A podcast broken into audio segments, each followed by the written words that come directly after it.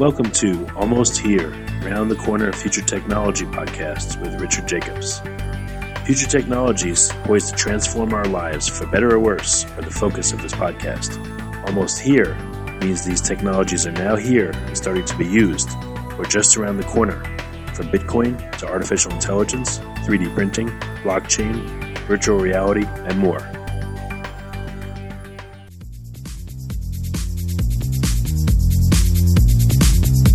Coming to Dallas, Texas, September 14th, 15th, and 16th, 2018, the Blockchain and Future Tech Expo. This is going to be a gigantic conference of over 5,000 people. We're going to be talking about blockchain and its applications. We're going to be talking about quantum computing, cybersecurity, artificial intelligence, and several other future technologies that are poised to and actually changing our lives as we speak. Here's why you should attend. As you may know, early adopters are the ones that investigated and profited from things like the gold rush in the 1800s, from the dot com boom in the 1990s, from the internet boom in 2005, from the smartphone explosion in 2007, from the real estate boom that ended in 2008, and of course, from the Bitcoin boom that started in 2012. Early adopters act now, they don't wait till later. They go out west first, in their covered wagons, they find the biggest gold nuggets. If you consider yourself an early adopter and you want to find the biggest nuggets, then you owe it to yourself to attend this upcoming conference. Blockchain is going to affect how we control and store our medical data, how we send money around the world, how we bank, and more. But artificial intelligence, quantum computing, and cybersecurity will play a pivotal role in our lives as well.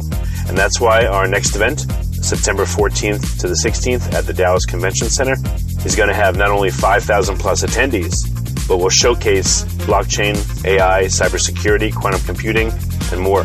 You want to get in on the coming gold rush of future tech and opportunity as an early adopter. Don't be left out. To register, go to bftexpo.com. That's blockchainfuturetechexpo.com. Thank you. Hello, this is Richard Jacobs with Future Tech Podcast. Uh, my two guests today are Dale Faust and Mark Heiman, both co-founders of uh, M Biome, the letter M, B I O M E, the M Biome team. Uh, Dale is the CEO, and Mark is the Chief Science Officer. How are you guys doing today? Great, excellent. Yeah, thanks for coming. So, uh, you know, I always start out with with the basics. Tell me about M Biome. What's the premise of the company? What do you guys do? Okay, uh, well, first, uh, the name of the company is Microbiome Therapeutics. Uh, so microbiome is, is one of the, the hot emerging areas in biotechnology in the last few years. Um, and what microbiome does is, is produces uh, products that are meant to help build a better biome. It, it is like uh, probiotics, but it's taking that to a whole new uh, era. Um, and uh, we're developing, uh, we have developed a, a, product that is a microbiome modulator, which is a, a drink mix to help build a better biome. And uh, we can tell you a little bit about the the backstory to it and how the, the company came together. Yeah, before we get into that, um, uh, I, I've spoken to a few companies in this area. So a lot of them, you know, what they provide is actual strains of bacteria to modulate your gut. And then one company I spoke to, they they try to give you the products that some of the bacteria make, you know, certain proteins or other chemicals, um, and they give that to you to modulate your gut. But what do you guys do specifically? What products yeah, do you so, provide? So there's really uh, three ways you can modulate the, the microbiome. One is you can uh, uh, hope to add probiotics, which are the bacteria. But by and large, the bacteria you can get in probiotics are, are not necessarily the ones you're missing, and, and they're in a vastly small uh, amount, and they won't, wouldn't survive the transit or engraft themselves into the lower GI.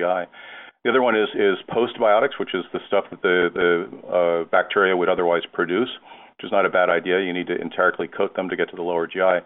Well, we we have adopted what we think is perhaps the the most um, uh, appropriate strategy, which is to provide the nourishment, the the uh, prebiotics to the the bacteria that are naturally occurring in the lower GI, uh, into the large intestines. It's it's because of the lack of nutrients that that, that they're suffering or that they're not doing their job. So that's that's that's we think is is perhaps the the best approach, and we've done two clinical trials that have had uh, great success in, in proving the benefit of doing that.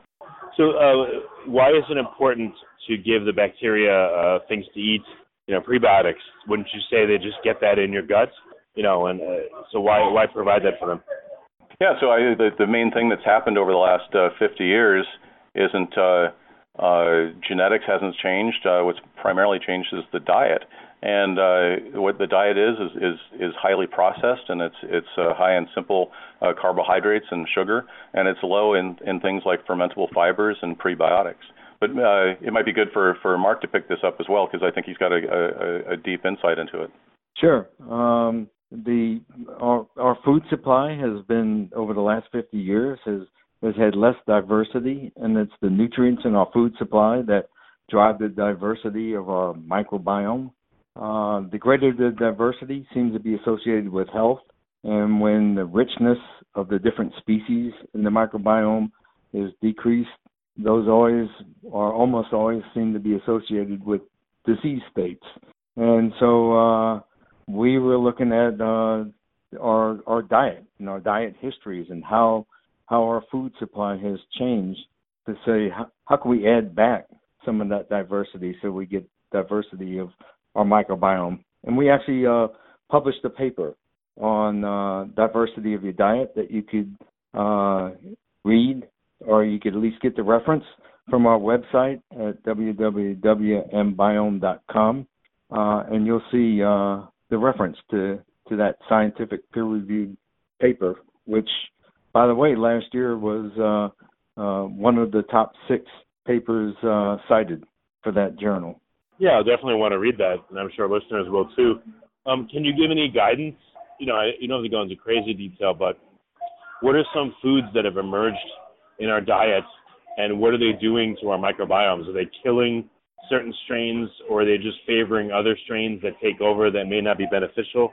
You know, so let's start with that, and then then I want to ask you what foods are missing that people could take or eat, you know, that would help their microbiome move in the right direction.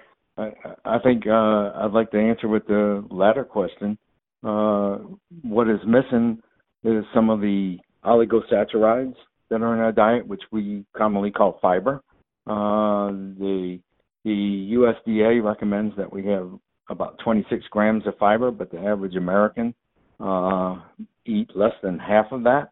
Uh, it is the fiber, it is those molecules that we collectively call fiber that serve as uh, prebiotics for the microbiota. The micro and the microbiota uh, are converting those into signaling molecules, and those signaling molecules are signaling our physiological systems uh, to do wonderful things, and and so it's missing from from our diet. That is one thing.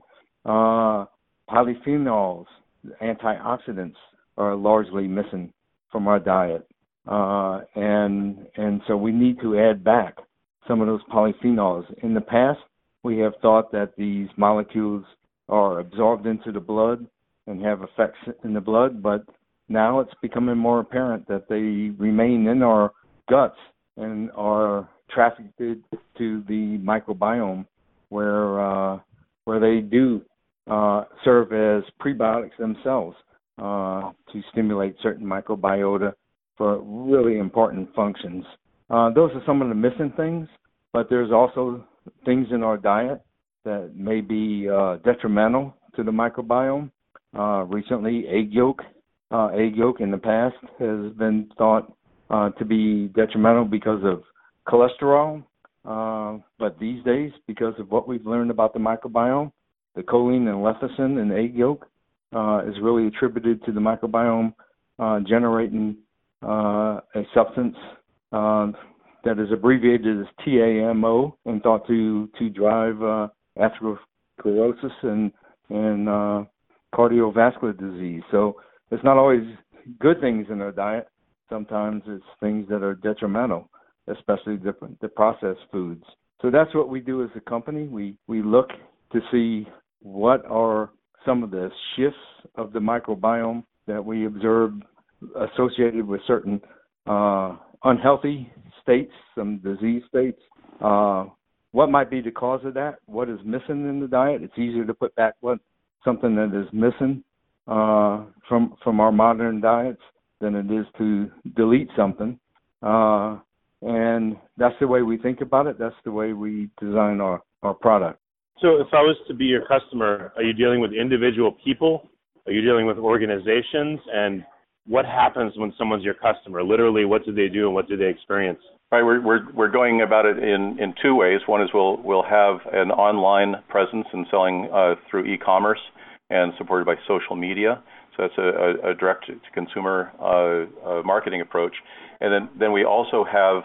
Um, Hey, sorry, I lost you there. You said we also have. Are you still on the line? Yeah, I'm sorry. Yes, and, and we also have an approach of getting to uh, registered dietitians and certified diabetic educators who uh, will be able to, directly communicate with their their clients, uh, and that goes to gym owners and, other other clinics. So we have those two approaches to get our product to the, marketplace. So the, the product is actually a, drink mix. It comes in a canister with 15 servings and so people uh, just mix it up in water. Uh, they can add it to their smoothie, uh, can add it with uh, ice and soda water if they want to, or add it to their, their yogurt. Um, but it's a complete mix. It's it's not something that you you need to add to something else. You can just uh, drink it as it is. It's very desirable. People uh, people that have used it, and there's uh, hundreds that have done so now, keep on asking for it because it's a desirable thing to to drink. There's there's no equivalent product on the marketplace today. So it's a it's like a powder packet you rip open and put in with mix in with other stuff and you probably have different flavors, I guess orange or raspberry or something like that. Yeah, so we have a canister of 15 servings, and uh, so if you if you want to see how it sort of fits into a, a person's routine, it's a little bit like a protein powder. Uh, people are become accustomed to that, um, except uh, in in our case, it's it's uh, got very little uh, protein at all. It's it's a prebiotic uh, blend uh, that's proprietary. Uh, it is uh, uh, the first flavor is a berry flavored that we're we're launching in just a few weeks and uh, it helps uh, people build a better biome. Uh, the, the clinical trials that we did actually demonstrated uh, uh, three benefits, and, and one of those is that it helps maintain a healthy blood glucose level from already healthy levels. Uh, two, it, helps with GI health and regularity, and three, mm. uh, one of my favorites is is that it helps um, manage hunger. And so, uh, how it fit into my life, I started uh, seeing that if I, I, I had a serving in the morning, and then I had a you know before breakfast and then another serving before uh, lunch. That uh, later that day I'd be able to better control the portion size and and sort of those binges went away. So when I was looking at a pint of ice cream at eight o'clock in the the evening, it no longer looked like a, a single serving size portion. so uh, it actually it, it worked. So we're we're pretty excited by by by that as well is does the mixture differ for different people, or is it set so that it's optimized where it'll pretty much benefit anyone that drinks it? Uh, I think on today's diets, uh, it it pretty much will will benefit everyone, but I think there are special groups that would benefit the most. Uh, in our clinical trials, that you can also see the publications and peer-reviewed journals on our website. Uh, in those clinical trials, we try to recruit uh, pre-diabetics. These are usually people uh, that are overweight or obese and uh, have a propensity uh, to become a type 2 diabetic. Uh, so we tested it in those individuals, and when we did, we found the greatest benefit in those who were closest to becoming uh, a, a, type 2 di- diabetic. Um, but we also uh, observed during our clinical trial a decrease in satiety, which is which would make one feel full as they eat their meal. And in everyone that was tested, there was a significant difference, uh, which was great to find when when we had small numbers in our trial. Uh, we also you said saw, a decrease in, in satiety. Does that mean they yeah, eat de- and they feel less full? Or? Exactly. Uh, so satiety is a sensation that one uh, achieves when one eats a meal and they start feeling full and mainly feeling satisfied with the meal uh, uh, before they complete that whole meal. So if one was oh. testing satiety and we, we tested it with a with a validated instrument, uh, people felt more full and satisfied with their meals much earlier than what they would without the uh, without the uh, product or NM504 is what we called it during the clinical trial. Uh, so that was a finding. Another finding that we found was an increase in regularity. So some, although we didn't recruit subjects in our trial based on regularity, we did have some subjects that were recruited into the trial that maybe only had one bowel movement every three days, some one bowel movement every two days, and they became regular with one bowel movement every day. Uh, oh, okay. Yeah, and that that that pretty much was a, a surprise. And those particular individuals, uh, when the trial was finished, was was asking for more. Uh, if they could have some samples, where could they get it? Because uh, because that really uh, provided some relief to them. And so uh, that was one of our trials. Uh, during during that period of testing, we had an opportunity with an individual that would just became a type two diabetic, and and uh, so his physician prescribed uh, metformin, which is the first line of treatment for a newly diagnosed type 2 diabetic. Metformin right. is a rather, rather old drug, but it's a good drug. Works very well, but in some people, maybe about 30%, it has bad GI side effects, and that was the case here. Uh, so what we did was uh, we knew the individual, we talked to his physician, uh, and we thought that based on the mechanism of action of metformin that we knew about then, and the mechanism of action of what we called NM504 or GIM, and now uh, Biome Bliss, that uh, this might mitigate some of those side effects and not interfere with the glucose control. In fact, may uh, may help the glucose control. Uh, we tested it in him. We gave it to him as a as a gift, and it was such a dramatic uh, difference for this individual that we published a uh, case report on on that study that you can also find on our website. And we had to do a uh, a clinical trial. We raised the funds, even though it was difficult at this time to do a second clinical trial, which uh, uh, which where we stacked the deck against us and just looked and just tried to recruit individuals who had tried metformin and were intolerant to it. And again, right. we found uh, in that trial it was very beneficial. But I must say that that uh, that none of these studies have been uh, evaluated by the FDA. So we're not we're not trying to uh, market this for any disease or any combination with metformin at this point. Well, that's what I was going to ask you. You you said you've done clinical trials. Is this a medical food, or is it? Are you intending to get this uh, FDA approved? This this drink mix, or what's what status do you want it to have? Yeah, so the, the, the product will be launched as a supplement, and uh, as a supplement, uh, the claims that we'll be able to make have to do with the ability to uh, maintain GI health and regularity, to help maintain blood glucose from already uh, uh, healthy levels, and, and third, to help uh, con- uh, manage hunger. So those are the, the claim language palette, if you will, that we can work within uh, for this regulatory um, uh, route. Uh, with time, with uh, additional development funds and additional trials, we, we could expand to uh, other regulatory routes and, and also to expanded uh, claims. But in the meantime, we think the product is, is fantastic the way it is, and it can help a lot of people. We actually expect to get more inputs from consumers. Uh, people that are using it will give yeah. us feedback as to how, how it's working and, and how they fit it into their lives. And then from there, we, we actually may do formal clinical trials. Medical food is certainly a, an opportunity in the future, and, and there's nothing to keep us from, from eventually filing an IND and, and uh, undertaking a, a classical pharmaceutically oriented clinical trials uh, for the product. Mm. It, it's the, the material itself uh, has the promise enough to, to make that at least a, a good aspiration for ourselves. Yeah, and this may be a strange question, but why do you think it works, or why do you, you know, experimentally, what's going on? What's making it work for people? Maybe I could take that one. Yeah. Um, uh, we so so when we began, uh, our target audience was was pre-diabetics. Uh, the reason for that is is at the time that we did that, pre-diabetic was a was a brand new term. Uh, most even most diabeticians didn't know what pre pre-diabetic or pre-diabetes was. And right. um, but what was known was that if you can intervene somehow uh, with the glucose regulation in the pre-diabetic, you might be able to to halt the progression to type 2 diabetes for at least five years. And so th- here represented an unmet need.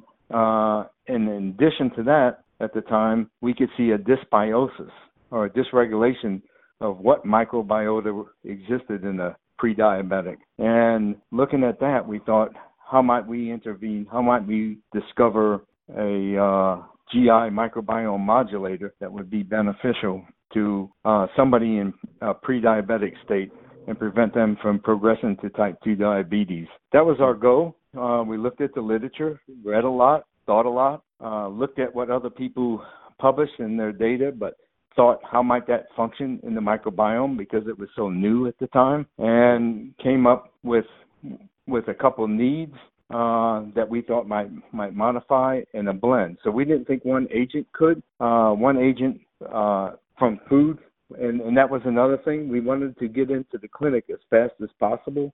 So uh, we wanted to to only uh, work with with food uh, with with food ingredients that were already recognized as safe, generally recognized as safe. Uh, right. That way, we could just rush to the clinic with uh, approval from a investigative uh, review board and, uh, and and test our concept in the clinic.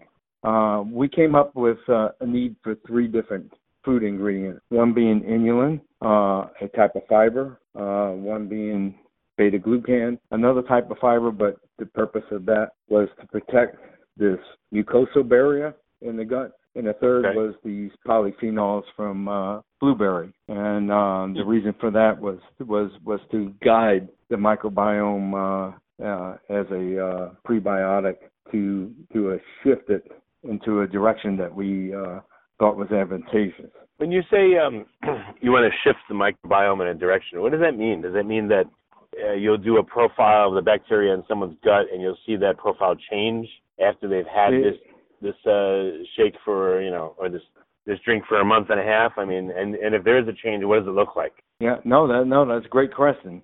Um, uh, in in one case, we saw that that this population of individuals lacked uh, short chain fatty acids that are produced by microbiota. So the first ingredient, inulin, uh, would ameliorate that and increase the short chain fatty acids. But at the same time, it produces hydrogen. And hydrogen is used by other microbiota, such as microbiota that, that create hydrogen sulfide in the gut and microbiota that create methane. Both those gases are undesirable. So, how can one stimulate uh, short chain fatty acids, but at the same time not cross feed? That's what it's called in the, in the literature uh, by generating hydrogen, or we're not only feeding some some some some microorganisms that can use the hydrogen and create a problem. Uh, right. And and and so what one has to do is then think, well, how might you stimulate? There's a third group of microorganisms that use hydrogen. These are called acetogens. That would be desirable.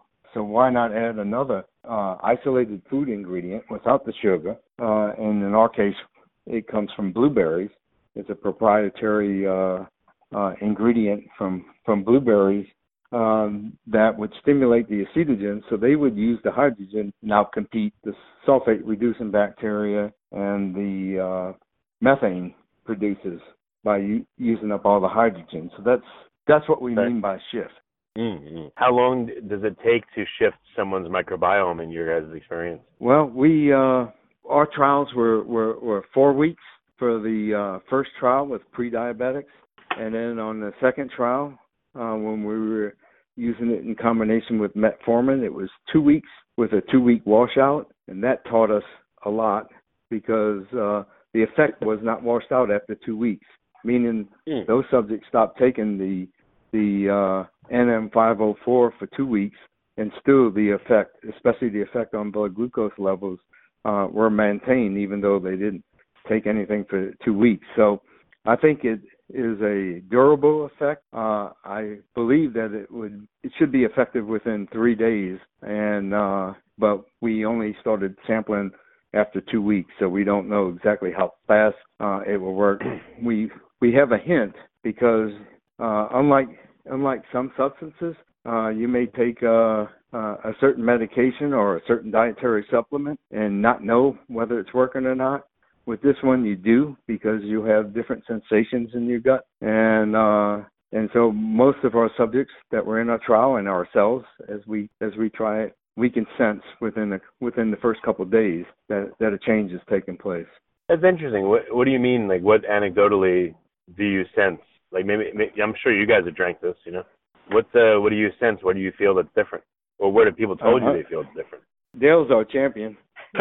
so I, I've uh, used it lots of different ways, and and uh, I'd say the way it fits into to my daily routine uh, and and has a, a, a really good um, benefit is it'll have one before breakfast and then another one before lunch and and uh, dinner. You know, if, maybe a, a couple of years ago, if you would have put a whole chicken in front of me at dinner time, I might have eaten the whole thing because I'd just starved myself during the day. And you know how they people people say that breakfast is the most important meal of the day, and that's partially because it takes a while for the food to get to your lower GI, to your large intestines, and and feed the the bacteria there, and the bacteria they have metabolites that they produce that then signal to your brain that you're you're full, and so that's a much delayed response. And so that's why they say breakfast is the most important part of the day. But with with any you know good meal, if you will, you get a reasonable number of calories. And so, um, and sometimes people switch over to protein powder as a as a way of achieving that. But you know, most Americans, you know, don't actually need extra protein. It's just it's just the case that we're overfeeding ourselves with protein. It's a bit of a, a myth that's sustained. Right. So what this does is allows you to take um, the, a, a blend of prebiotics, including the polyphenols, the antioxidants, that would have been you know, a few hundred calories of food that would have taken you a, a while to prepare and, and certainly a while to, to munch on and eat, and it allows you to mix it in a very convenient drink. And uh, so one of those in the morning takes me 15 seconds to prepare, and anywhere from uh, 15 seconds to a couple minutes to drink, depending on how I want to drink it. And uh, I'm good to go. And the benefit of that, and then the, another one perhaps at lunchtime, actually comes back, uh, and you can feel the difference. You just don't have those those pangs, and and uh, you know most people that are listening probably have had those themselves, you know, where they they just they know that they they open that refrigerator at eight o'clock and nothing good's going to happen. Um, you know, you, that pint of Haagen-Dazs looks like it's uh, uh, ready to go and uh, that just doesn't happen as much. So that's how it fits into to, to my lifestyle, and and you you you have a, a feeling of of um, satisfaction as opposed to sort of the pangs of hunger. And that's a it's a nice thing to get rid of. What about um, customization? Is there any plan in your roadmap to offer um, you know some kind of testing for people and then a customized powder blend for them, or is it uh, does it work well enough that you know one size fits all? Yeah, so so we will we will uh, certainly explore forms of interacting with with uh, our consumers. Um, the idea that people have a, a built-in difference that's some sort of intrinsic to them, so therefore they should have a tailored um, uh, microbiome modulator.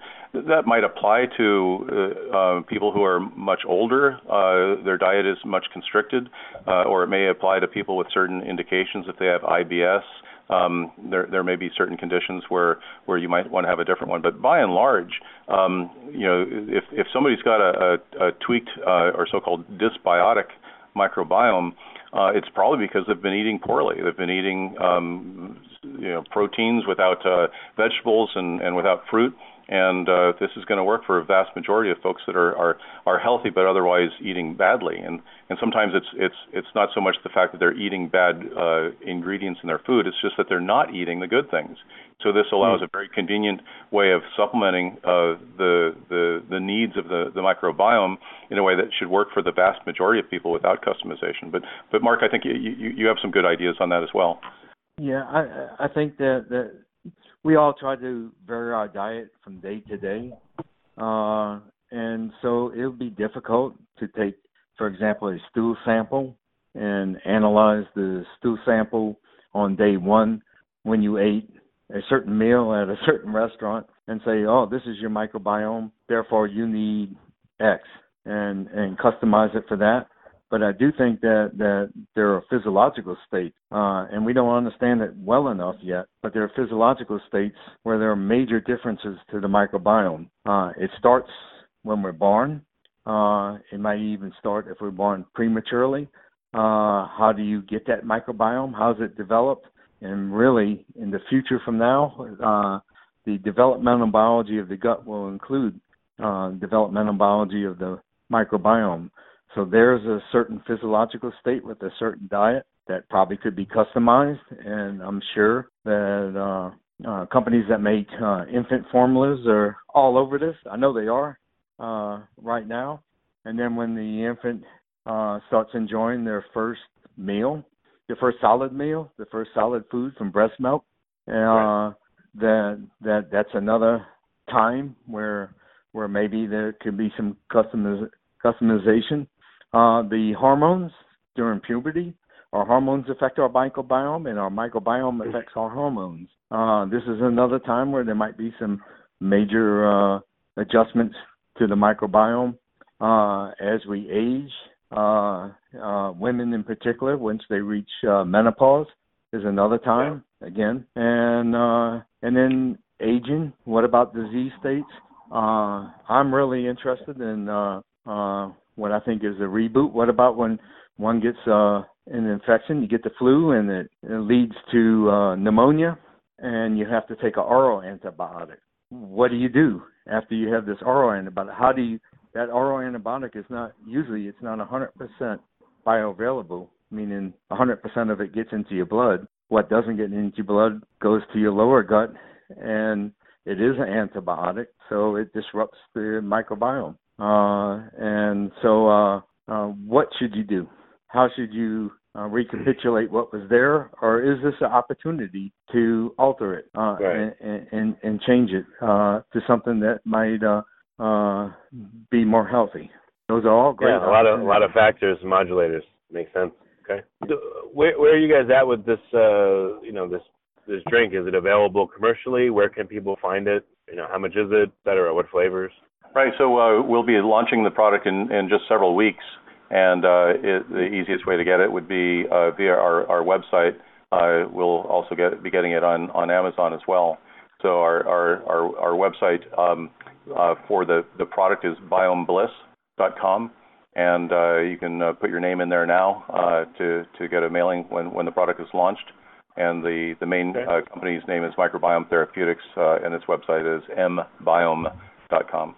Yeah, this question I probably should have asked in the beginning, but how did you guys get into this? What's your backgrounds and what led you to to make this uh, this formulation? So, so my background is, in starting biotechnology companies and, and running them for six or seven years until an IPO or a trade sale. And uh, so, so like most people, I'm interested in, in helping people's health and how to improve their quality of life. Um, and in, in the case of the microbiome therapeutics, three co-founders came together um, who just had the right background. Actually, uh, Mark uh, I met at a, a networking reception in 2010 following a talk I gave at Tulane University of how to raise venture capital. And uh, Mark came up afterwards at a, a networking thing and, and introduced himself, and we started talking about the microbiome and his observations as, as uh, how it was uh, a new and up and coming field that, that he had some great ideas for. And as things will happen, perhaps especially in New Orleans, uh, we got to talking over a couple of beers.